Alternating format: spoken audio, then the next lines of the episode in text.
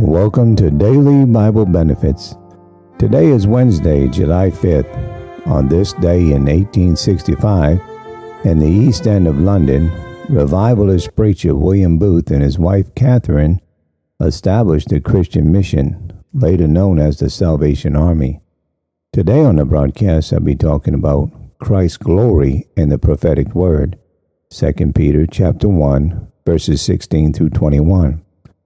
We have not followed cunningly devised fables when we made known unto you the power and coming of our Lord Jesus Christ, but were eyewitnesses of his majesty. For he received from God the Father honor and glory when there came such a voice to him from the excellent glory, This is my beloved Son, in whom I am well pleased. And this voice which came from heaven we heard, and when we were with him in the holy mount. We have also a more sure word of prophecy, whereunto you do well that you take heed, as unto a light that shineth in a dark place, unto the day dawn, and the day star rise in your hearts.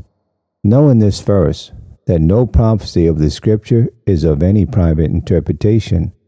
For the prophecy came not in old time by the will of man, but by holy men of God, spake as they were moved by the Holy Ghost. Glory with the Father. To recognize all that lies within any person, you must possess as much or more. A layman cannot possibly appreciate all the qualities and recognize all the abilities of a medical doctor. It takes a medical doctor of equal stature to recognize them. That is why, before a person is permitted to practice medicine, he is submitted to a professional state examination.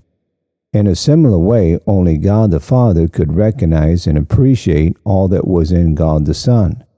Jesus Christ could not find that recognition while here on earth among men and will never fully be recognized and appreciated by mortal man.